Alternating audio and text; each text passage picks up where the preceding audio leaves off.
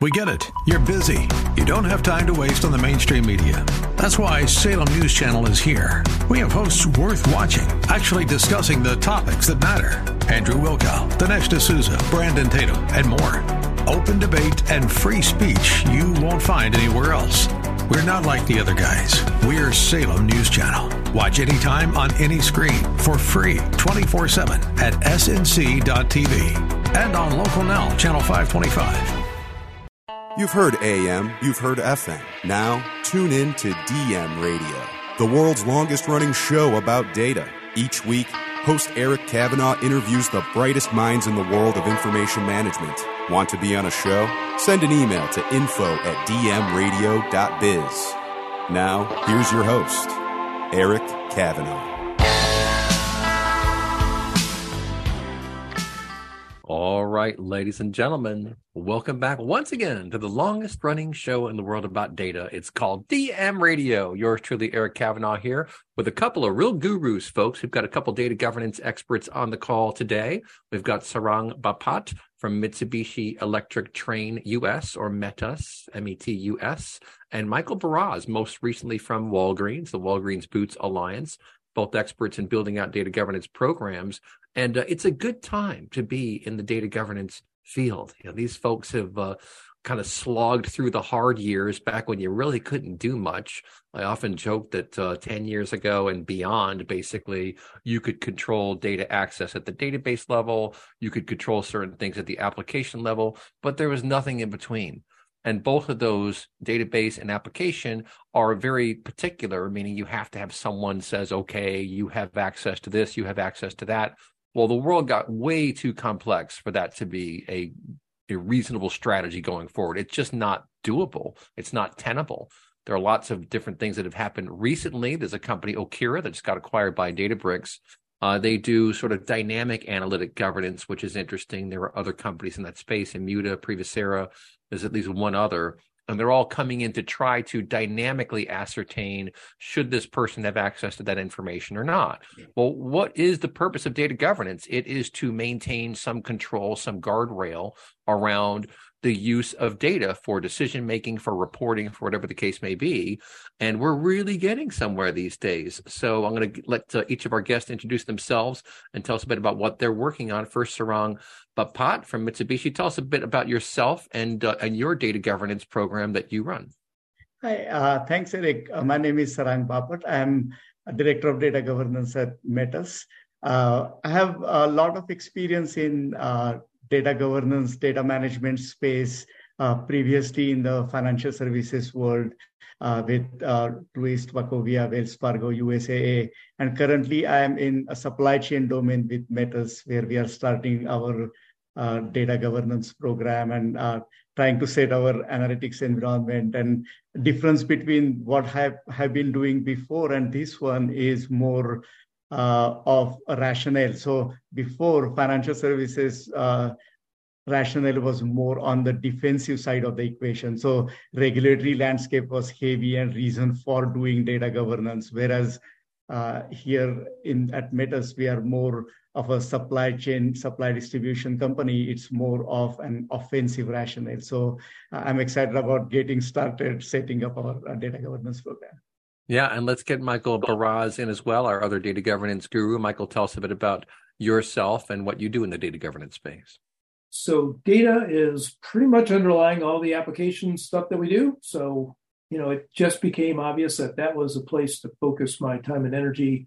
Uh, when when I was a developer, and oh, you know, over time, I just got more specialized in data, and then from engineering and architecture and other aspects of it, I wound up just uh, finding data governance was really the the weak link in the in the big chain, and uh, started uh, spending more more time in there. Started I don't know five or seven different data governance programs for banks, for insurance companies, uh, oil and gas. Uh, re- most recently, uh, you mentioned Walgreens, and just wrapping that up, and um, working now at on a program at Carnegie Mellon University in your very hometown, Eric. And, there you go.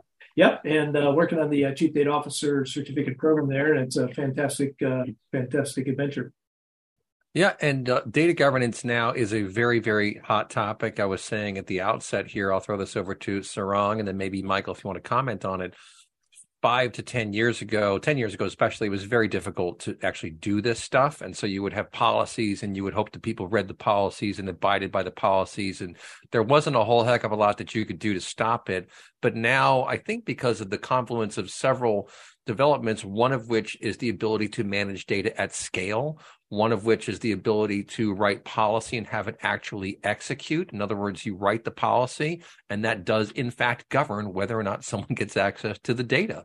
That's pretty cool stuff now. We can do that. We couldn't really do that effectively 10 years ago. I mean, you, you might have been able to pull it off if you had real gumption and a lot of money and you really forced it through but I think also what's happening is the mindset is really changing. I think that maybe it's the breaches, maybe it's just a general awareness by the executive teams and by business people that this stuff is valuable and we have to keep it within a certain confine so it doesn't get misused. So you don't use the wrong data to make some big decision in your business. And so you don't use dirty data. So we're really really kind of getting somewhere don't you think Sarang yeah absolutely. I think everybody is starting to realize, I mean, whether it's a healthcare to manufacturing to financial services to marketing uh, agency type organizations.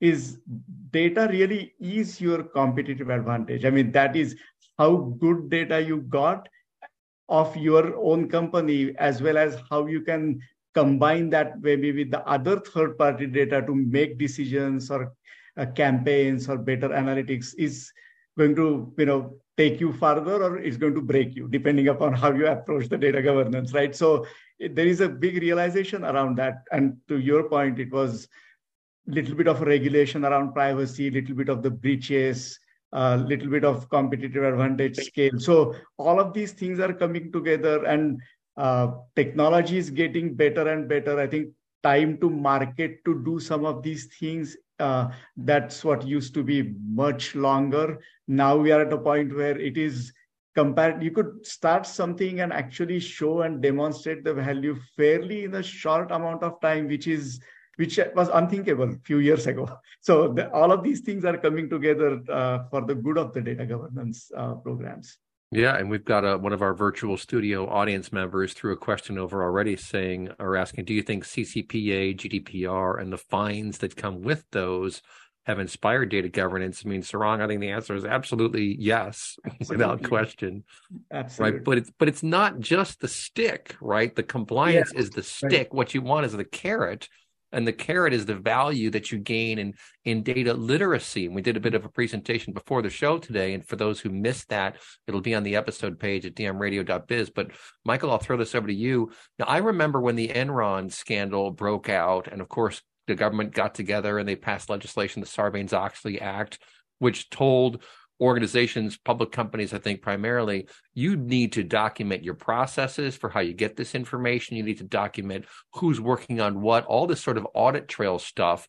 Because, well, guess what happened? The traders, it was really the traders that were doing the bad stuff. It wasn't the energy producers, it was the people sitting on top trading and they created some shell companies and all kind of goofy stuff was going on there and then of course when the economy slows down you know the uh, you, you get to see all the, the, the bodies, if you will, that are uh, in the shallow water. But uh, Michael, what do you think about all that?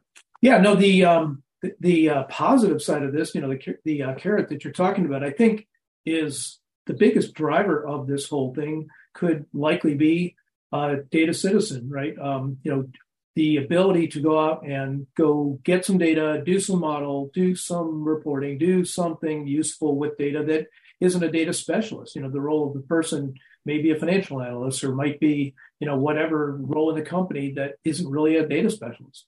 They can go mm-hmm. get the data. And, but to get the data, they have to know where to find it. They have to know what it, you know, which pieces of data, which are the represented or maybe authoritative sources of data to use for a given model. And all this stuff has to be documented somewhere other than, you know, Joe or Sally or whoever is the, you know, the resident expert and by the way, you know, they've just put in their uh, their notice that they're retiring in a couple months, and then that goes out the door. So all the more critical that we capture all this stuff and have it in a place that people can access it across the organization. Yeah, and you really do want it to be centralized in terms of having what we could call a control plane, right, Sarang? I mean, that's kind of what you're talking about is having a control plane because you have all these other tools that come into the picture. You've got all the data movement tools, for example. You have data catalogs, which are getting very mm-hmm. popular these days. Uh, you can have other technologies, data quality, little bits and pieces along the way, but you want to be able to synthesize all of that in a program office, if you will, such that it's documented, but also such that anyone who comes in can kind of quickly understand where it goes, where it comes from, who's doing what with it.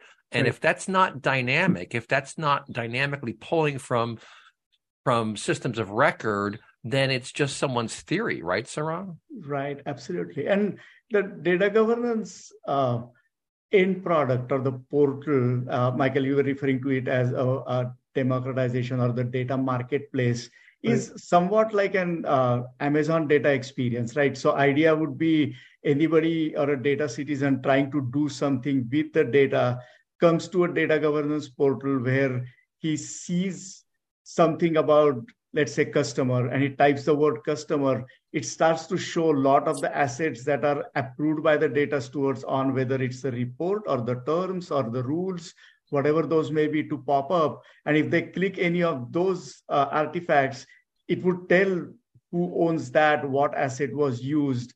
Uh, people can have like some sort of a, a scoring system to say it's a five star asset, a four star asset, like a Yelp type reviews.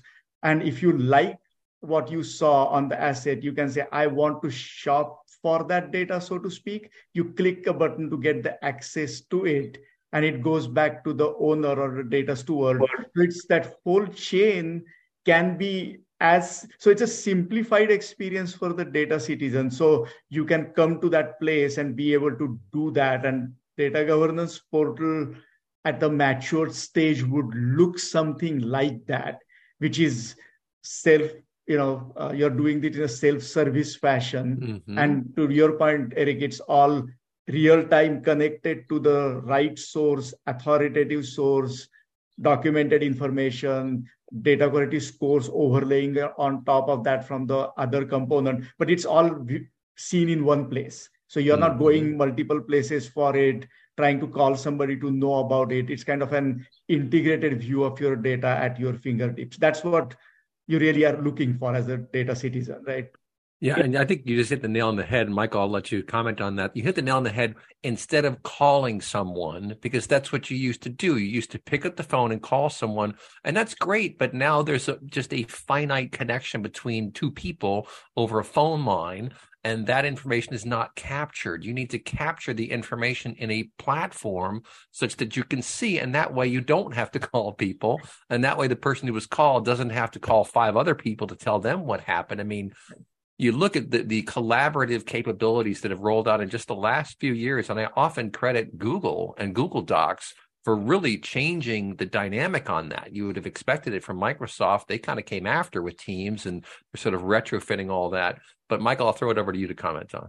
Yeah, I was um, I was going to extend uh, uh, Sarang's uh, metaphor with the Google, I mean with uh, Amazon, right? So there are two aspects of that I think are really interesting uh, beyond the one you made. One is um, when you do go and find data in the catalog, um, the question is which is you know of the 15 varieties of, or ver- versions available, which is the one to use. So one is going to be the featured product. It's going to come up first, and then you know on the right side it might say you know and other sellers of data might be you know these num- you know these uh, providers here on the right right and they may be some intermediary intermediary uh, data sources you know warehouses marts whatever right and then the second thing is um, when you're um, when you're finding the data that you do need, you add it to your cart, and then you literally check it out, and then you get a data set delivered to you. That's mm. an amalgam of you know data from five or seven different places, all built into one nice, easy to access uh,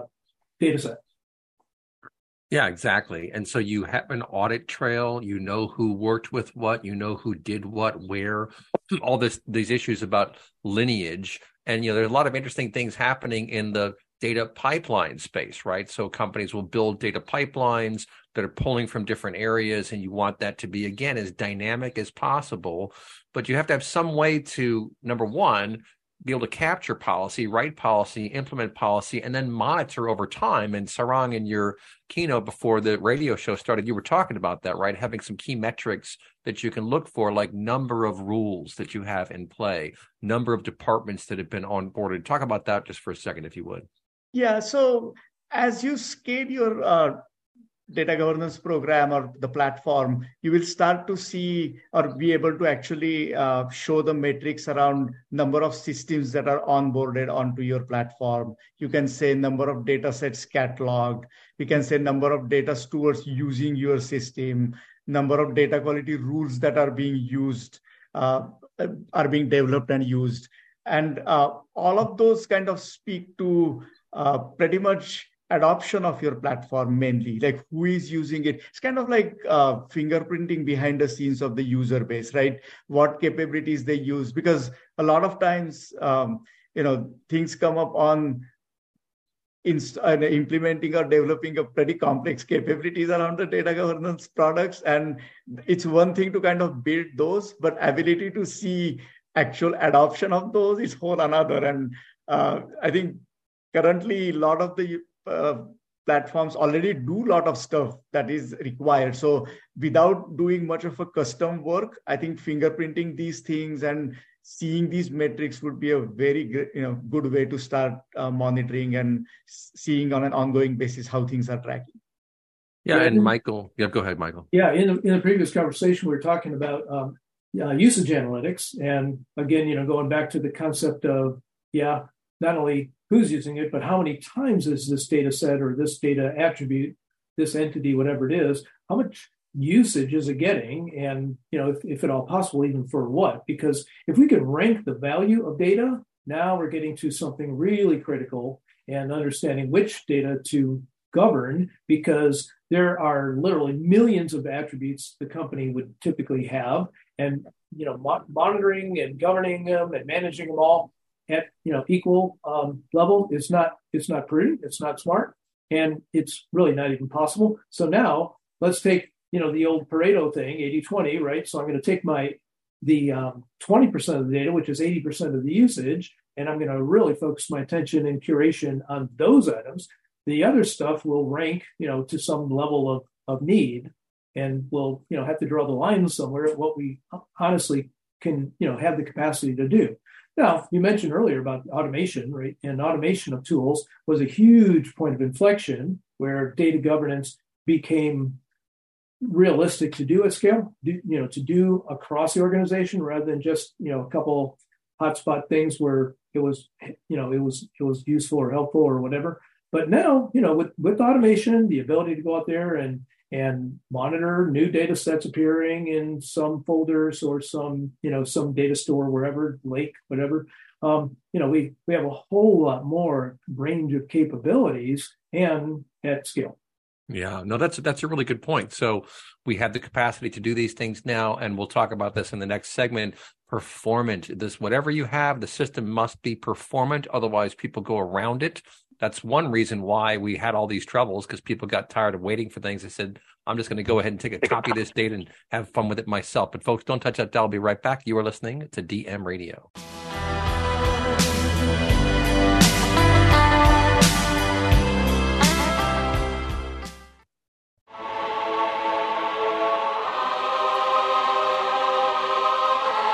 Welcome back to DM Radio. Here's your host, Eric Kavanagh.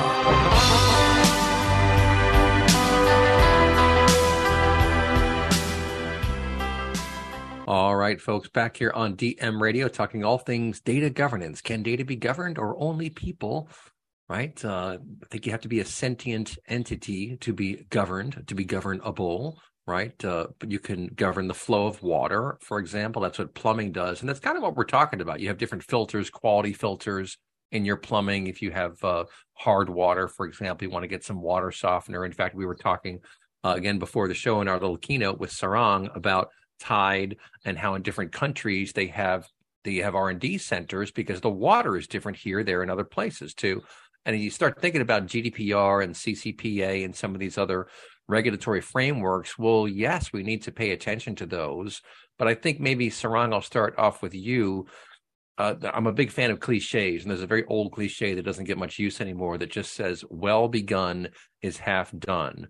And the point being, if you get off on the right track, if you really think through what you're doing and you have a framework and you've actually, you know, thought through all this stuff, you're going to be well on your way to having a decent data governance program. Whereas if you are like a lot of well a lot of developers are right? They just want to develop do stuff do stuff. Business people just want to get stuff done. Who cares how? Just get it done. You got to be careful when you're mixing that with the data world because again you could wind up with data sets that should not be used for a particular purpose. And of course that's part of gdpr right is fit for purpose. Why are you collecting this data? What are you going to use this data for I mean, here in the states, it's still kind of the wild, wild west, with with uh, the exception of California. But uh, Sarang, if you if you are a thoughtful organization and you document things and you work out processes and workflows and so forth, then you're going to have a much better chance at rolling out a good data governance program than otherwise, right? I, I yeah, I would agree with that. So uh, typically, I mean, um, when you start out, I would uh, start with understanding what your program is about and why you are doing that program, whether it is more of a regulatory landscape or whether they are more going after building digital communities. What's the reason for going after? Right. And then typically when you talk about the data governance uh, rationale and then the capabilities, like what capabilities you want to build after the rationale, uh, I typically like to go after the foundational capabilities first, like the metadata lineage and data quality, because that unfolds a lot of your issues or the challenges or things that you need to get under control.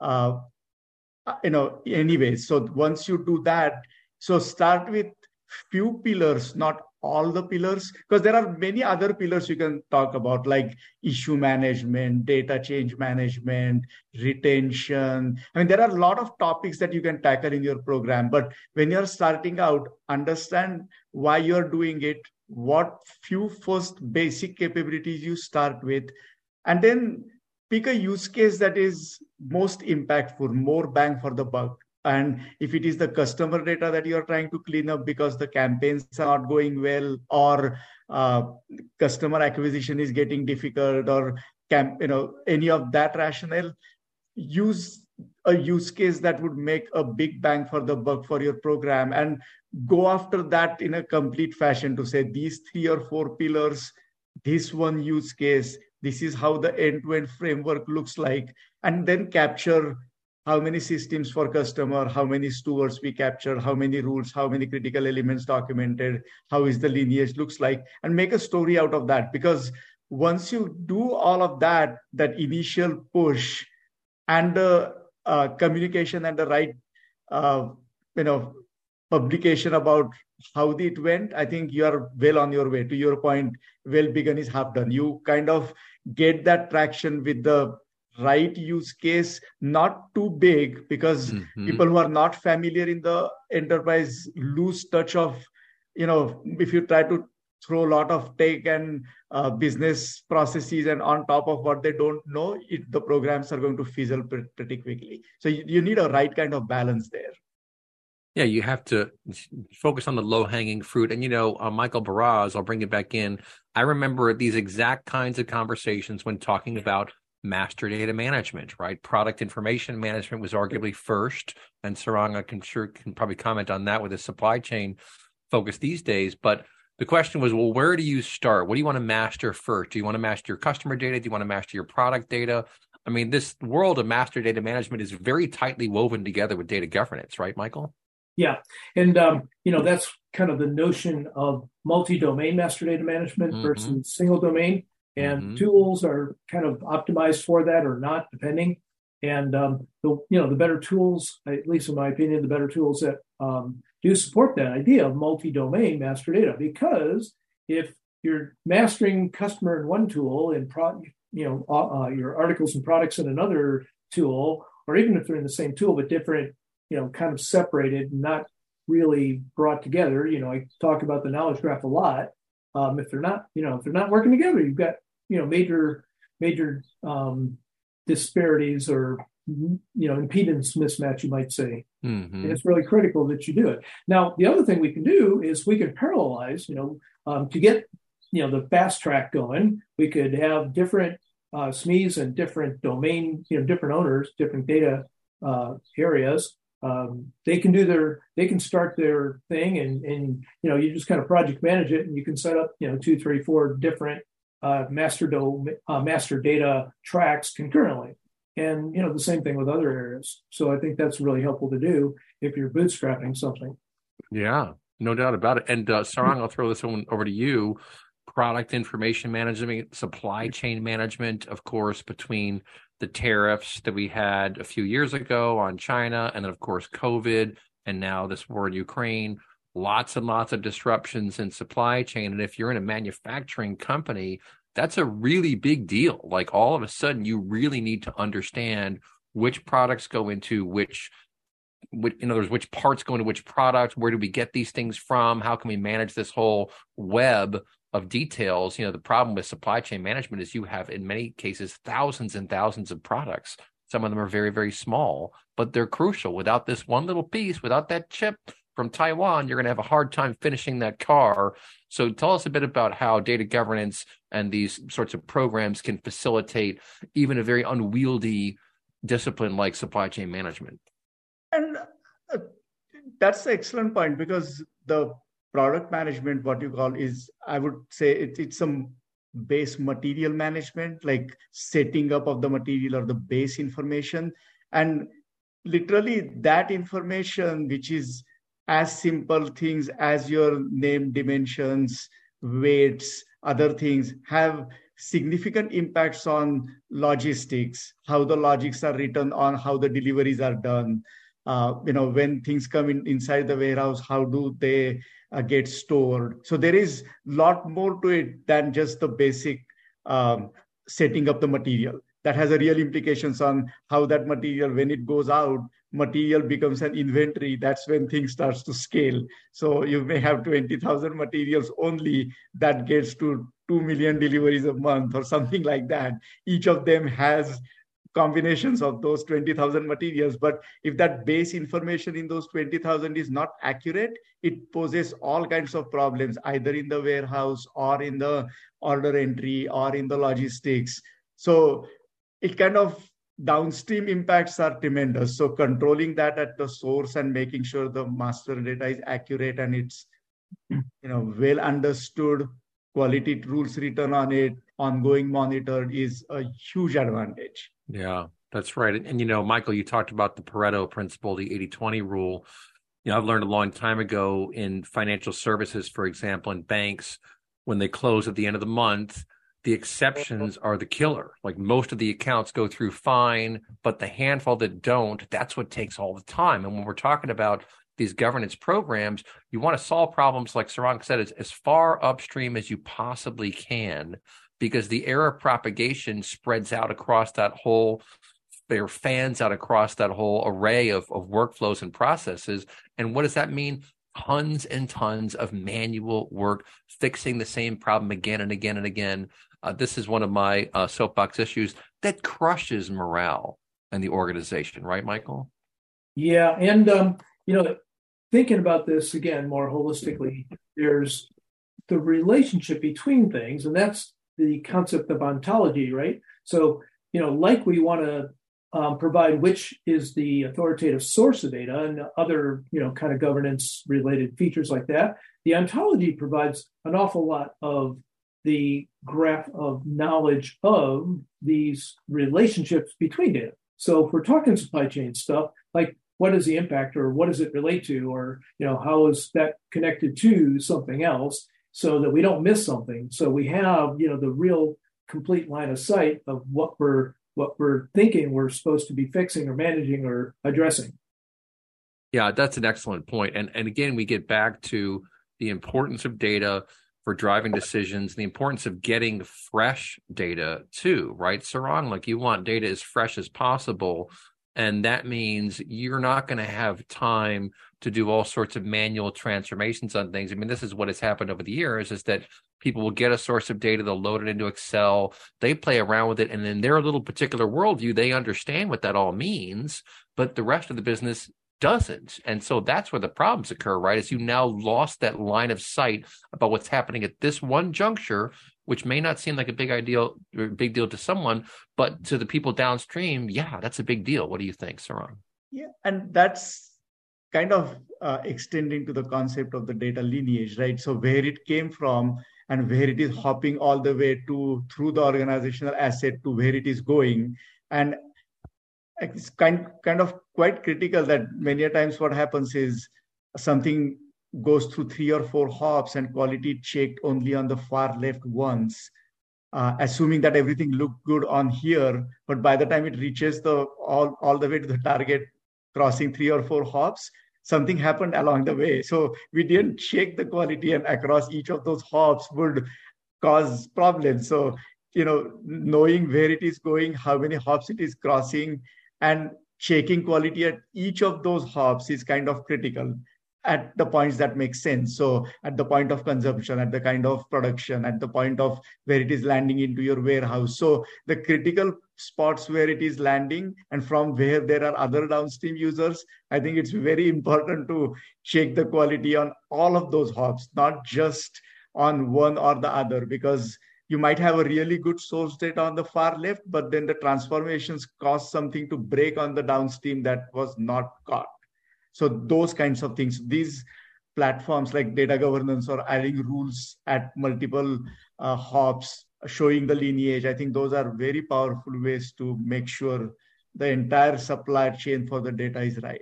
Yeah, that's right. And uh, and Michael, you want to get input from people along that whole supply chain, right? You want people on the front end, for example, to have the ability to comment on something and say, "Hey, all of a sudden I'm not getting this data, whereas before I was." Even a customer service rep, for example, why did this data go away? That gets into this observability stuff and being able to monitor when a, a data feed changes significantly when it stops altogether that triggers alerts but you know you have to watch out to not have too many alerts. You want to have just enough alerts to know what to work on right michael?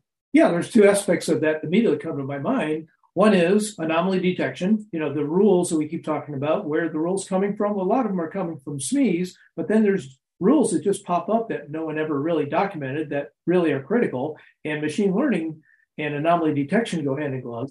And that is one of the things that, you know, get queued up for um, a data steward approval or SME approval or something like that. So then it becomes part of the rule set, right? And then the second thing is, you know, you're talking about um, observability and and the new data observability tools are phenomenal because they give you line of sight to the uh, operational aspect, the data ops stuff. So is the product, you know, is the data getting from point A to point B on time and, you know, as, as published, are we getting it as, you know, it, what's being sent? Are we getting that as received in the same, uh, you know, in the same uh, level of quality? So no, no issues there. And then you got, you know, the, the, the concept of the, the water distribution system. You got a main, right? So you got your data pipeline, you got a main distribution, then you got all these tributaries, and you were talking about Excel and all those things. And it's like, you know, we got to, we ideally would want to stop people from taking extracts and work in right. the environment, the analytics platform, That's so right. that they don't go off thinking they're working off of current data when in fact it's two days old and they're not getting refreshes. And um, you know, then there's the management of. them. So you're going, you know, back to your your main title of this of this uh, whole series today, and that is we've got to manage the people, and part of that is uh, trying to get agreement on what data people can use and how they get um, access or approval to use it. What are the terms and conditions for data sharing? What are the Mm-hmm. you know the lifetime the term limits of the of the of the data? When does it expire? Is there a refresh? You know back to my previous point. So there's like a ton of things that we've got you know basically wrapped into this concept of a data sharing agreement and it's not like we're trying to be you know restrictive in the concept of governance but we're trying to be supportive of what the people are using their data for and making sure that they're going to get what they think they're looking for instead right. of instead of oh i got it all figured out and yet they don't have a they don't have the insight to know That's right. No, that's a that's a very very good point. And in the next segment, I want to kind of get into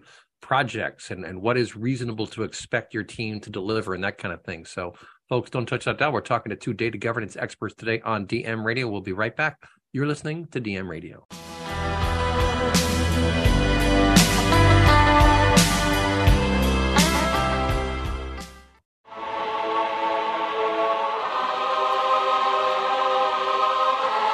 Welcome back to DM Radio. Here's your host, Eric Kavanagh.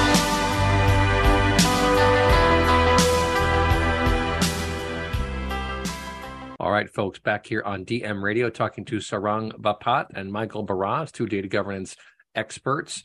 And you know, the the topic in my mind now is project size. You know, in the development world, you typically have sprints a lot of times it'll be a two week sprint. You send off your folks, okay, go build me a data pipeline. They come back, you do your stand up every day and say, okay, what do you, where are you? What problems are you having? All that kind of fun stuff. Can you give our audience a sense of what is a reasonable expectation for a data governance program for the first step, the second step? How long does it take? I know it depends upon the size of the organization, et cetera, but maybe Sarang first, just some thoughts on what is reasonable to expect. How long should these things take? Go ahead. Um, I would, I mean, uh, the first thing is um, trying to figure out uh, what use case you are going to go after. And um, normally, uh, at a minimum, there is uh, set of activities that you are doing for when you are talking about onboarding a business unit.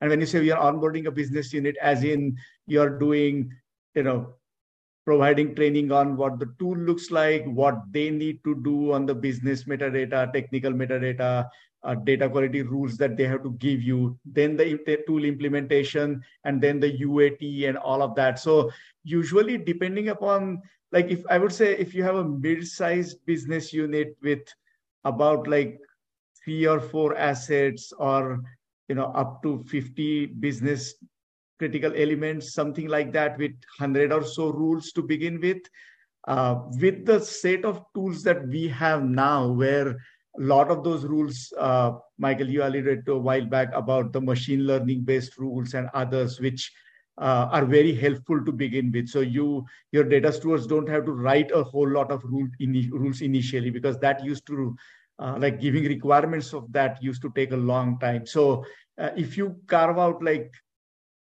in my opinion six to eight weeks for that first implementation for a business unit which is about five you know uh, assets with about 100 cdes with 100 rules or so I think that's a good estimate for them to uh, start marching towards. And yeah. that's a prerequisite for all of that is your platform is ready, tool is, I mean, the data governance platform is ready and tool is built. Your resource who is going to technically customize all of that is ready. And now you're literally onboarding your business unit. So for that type of activity, I would say that's a good guess. Yeah, that's good information. Michael, what are your thoughts on the time yeah, it takes to talk, get up and running?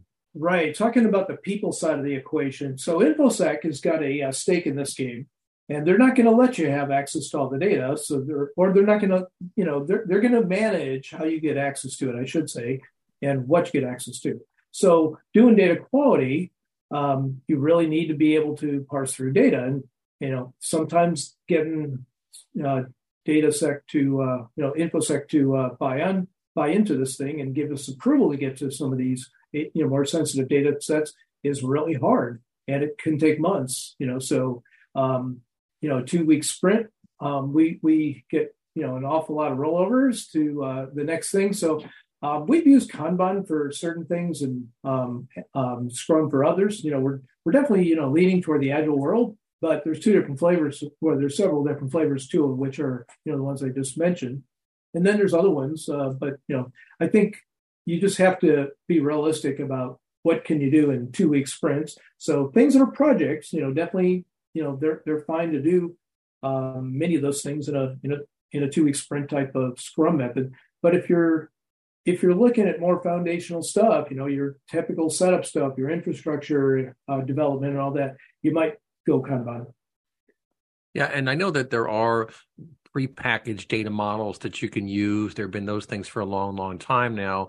And I think there are probably a decent number of rules like, well, BRMS, right? Business rule management systems. We've had those for a long time too.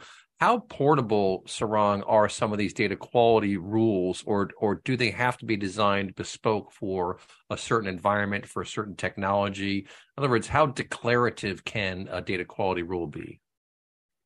I think the with the newer set of tools, um, the machine learning based ones or the what they specifically call as the, the reusable rules, I think mm. those are very um, business agnostic, so to speak. So that they can be fairly uh, nicely leveraged. But then if there are very customized ones, I think those something we have to look at. But um, the reusable rules are definitely the ones that can be uh, port- ported directly. Yeah, Michael, what, what are your thoughts on that? Yeah, so that's where going back to you mentioned data models, and I'll bring the term back ontology, you know, because they're very closely related when I've got a class of data, it, and then I could basically apply the rule at the class, then every instance of that, every attribute where that occurs, I don't have to write new rules. I should right. be able to publish the rule for anything that is of that class. And now, you know, that class goes back to how we build ontologies. So again, if we want to do stuff at scale, we can we can help ourselves by doing it that way, by making sure we've got a good ontology, being able to classify data as it comes, you know, as as new attributes and so on comes into the into the application, into the into the ecosystem, and then build off of that. And if you know if there's things that don't fit that, well then now we divide the class into subclasses, and we just continue to build out that ontology and make it more granular. Yeah, that, that makes a lot of sense because you, you want to be able to um, again solve problems as far upstream as possible. And if at all possible at the source right? So really understanding your sources of data. I think erps are pretty well understood. Now there is all this third party data that companies are getting these days and that's a whole separate ball of wax right sarang third party data? Absolutely. And i think the part of the challenge with the third parties is uh, some of the rules or some of the requirements have to be baked up into the contracts.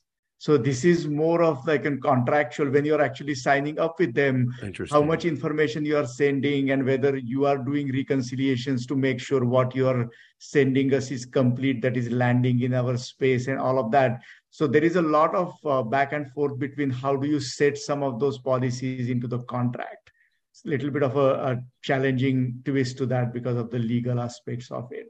Mm-hmm. But that is, I mean, we talked earlier about policies that you can now write and enforce Absolutely. at the access level. I mean, you bake that into your data governance platform, and we're getting closer and closer, especially with these large language models, at being able to understand what this stuff says. Yeah. I mean, this this will be a bit off track, but you know, governance like the government, right? You have laws and you have regulations that they get instantiated and then they have to be enforced and so on and so forth. And uh, one of my ideas was to attach chat gpt to the federal register and anytime something shows up in the federal register have an automatic story to spin out to say okay here's what happened here's how it matters to you like wow we could suddenly make sense of these bills that are like 2000 pages long but maybe i'm getting optimistic you mean uh, like nancy pelosi said uh, we never even read these 26000 pages of law? Yeah you have to pass it to find out what's in it right? Right. Can you imagine doing that at a large organization saying no you just got to accept the state of governance policy without reading it and uh, you'll find out later. Yeah what we publish with the sec right? Same i thing. think you'd be in jail is what would happen. I mean and that is actually, I mean, a good closing comment to just throw out there is that uh, increasingly organizations understand that there are benefits to data and there are risks to data, certainly PII and breaches and so on and so forth. And Sarang, that is another very good driver because if you're this, you know, right now the CEO and the CFO have to sign off on things, but I think you're going to see increasingly the CDO have to sign off on things too. What do you think, real quick, Sarang? Yeah, some of those are, uh, I mean, data and uh, data and cyber they're all converging together and to your point it's getting to that level of like actually how financial declaration is kind of like a data declaration might be a real thing mm-hmm. Yeah, well, do you have to declare what what you're doing, what your policy is, and have some capacity to articulate what are we trying to accomplish here. I really do like that as a tactic, as a as a methodology, quite frankly.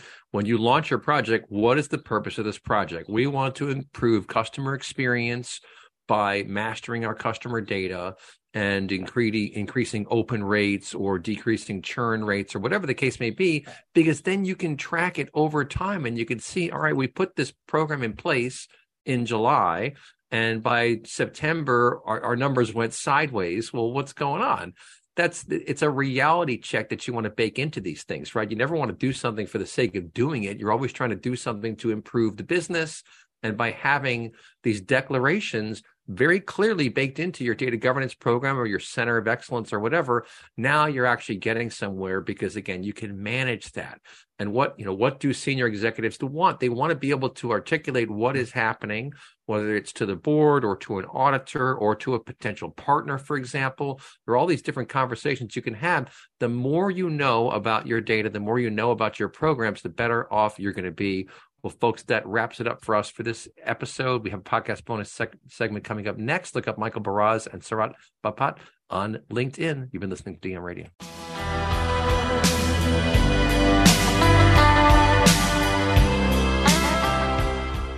All right, folks, time for the podcast bonus segment here on DM Radio, talking to Michael Baraz and Sarang Bapat. Michael, you had a comment you wanted to get in there about sustainability at the end. What was that? Right. So, you know, we make up these rules, we make up these policies, you know, we figure this stuff out, but it's not static world we live in, you know, it's a dynamic world. So, you know, in making sure there's a change control process, uh, first of all, and then being part of the bigger change control process that goes on in the organization. So you're talking about, you know, in the IT side of the house, and you're talking about in the in the business process side of the house, where there are implications to data. Is there is there a data um, function that's part of that um, analysis that uh, that impact analysis of of a proposal, right? Whether it's a change or a new capability function or you know just a tweak to something. So if we've got to do some work to catalog new data, if we've got to do some work to you know change some aspect of this stuff, do we have the understanding that this need occurs, this this this uh, change is about to uh, land on us, and we've got some work to do. Yeah. And is there a budget for that? You know, it's got to be included as part of the proposal. Okay, it's going to cost us much, you know, for this, this, and this, and then you know we've got a line item here for you know the the the data office, right, and what they need to do to bring that data in to land it and man, uh, manage it. Hmm. So yeah, and, uh, and capex costs, right? Sure, absolutely, and it, it helps you understand what to do. You know, I gave a keynote last year uh, at the Okera conference, as a matter of fact, and uh, I had no idea what I was going to say, and kept just wondering, "Oh my goodness, how am I going to tackle this this challenge here?" And I realized that you know prioritization is so important in business these days because there are so many moving parts, because mm-hmm. there are so many ways to do things. Knowing what your priorities are and knowing what to work on now is a big deal. And of course, in the data governance space, that can really help other people understand how they should be operating because w- your data is your resource. It's the foundation upon which you build your ideas you design your products you you design your customer experience you can't improve customer experience unless you have data that you can use to identify when someone's upset, when someone's not upset, what programs are helping, what programs are hurting. I mean, really, the data governance program needs to be, in many ways, the beating heart of the organization in an information overloaded society, right, Sarang? Yeah. And I mean, I'd hate to call that as a project. I don't tend to call that because when you say the project, people get the idea that it has a start and an end date whereas right. this is a program this is there is a component to it that you would make a big one time push but there will be ongoing mechanisms that we have to put in place where michael to your point when the new stuff comes in this needs to get baked into our standard sdlc process. Is there are there new critical elements as a result of this project? Do we need to do something here for data governance? So that way it stays ongoing. So I always think it's more like a data governance program and bake yeah. that budget and the investment after the big push is done because that's where it is going to continue to evolve. Well, that that's actually a very good point because uh, I mean, to your comment a moment ago, Michael, this is ongoing. It's there is no ending. There's no you know there there was a beginning when the business started, but there's no end to this stuff, and that's the program office's job to manage all that, right, Michael?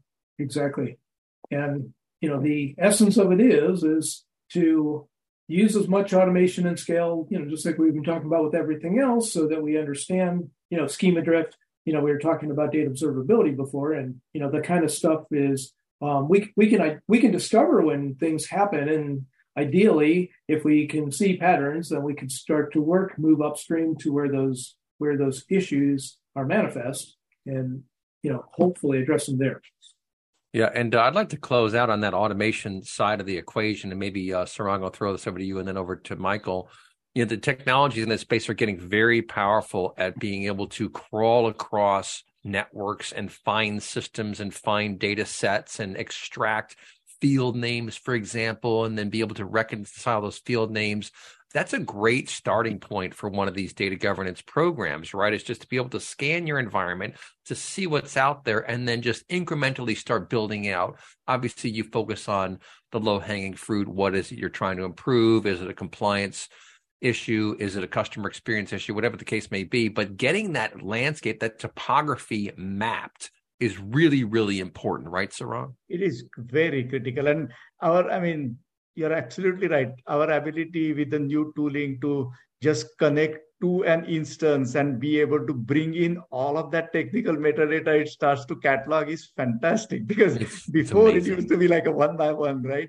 And then if you want to kind of curate the business content on that based on what the business is looking for i think that's where the business metadata and other things would come in the picture. But the fact that the technical connections are almost automatic i think that's one of the reasons why depending upon what your etl is the choice of the governance tool goes with the etl because if there is a direct tie right. into that uh, which right sometimes works but i mean that that's mostly the rationale people use for choosing if you have informatica etl your tool set is informatica ab initio right. you have mhub those types of things yeah, no, that's exactly right. And you want these things to be as dynamic as possible, right? Because if it's not machine readable, the machine ain't reading it, right, Michael?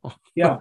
And, um, you know, to take that a step deeper, um, name matching alone isn't very helpful. I mean, it's nice. It's a good start, but realistically, those of us who have uh, you know worked with S4, uh, you know SAP data, um, the names, you know, they don't match with anything you're ever going to see anywhere else, right? So right. We, we, have to, we have to we have to have deep inspection of the actual data itself, not just the metadata. Right. So right. the tools that provide you know matching data so, data set against data set and looking at values and looking for patterns and you know probabilities of of these data sets having be um, either a derivative or the or a match set or duplication or whatever is really critical to making sure that automation works. Yes, I love it. Well, ladies and gentlemen, what a fantastic show we've had today. Look these gentlemen up online, Michael Baraz and Sarang Bapat. I think we're going to be trying to speak at some conferences in the near future too. So uh, let us know. And I want to know what you want to know. Send me an email, info at dmradio.biz. We are booking out the second half of the year right now. So if you want to come on the show, send me an email. You've been listening to DM Radio.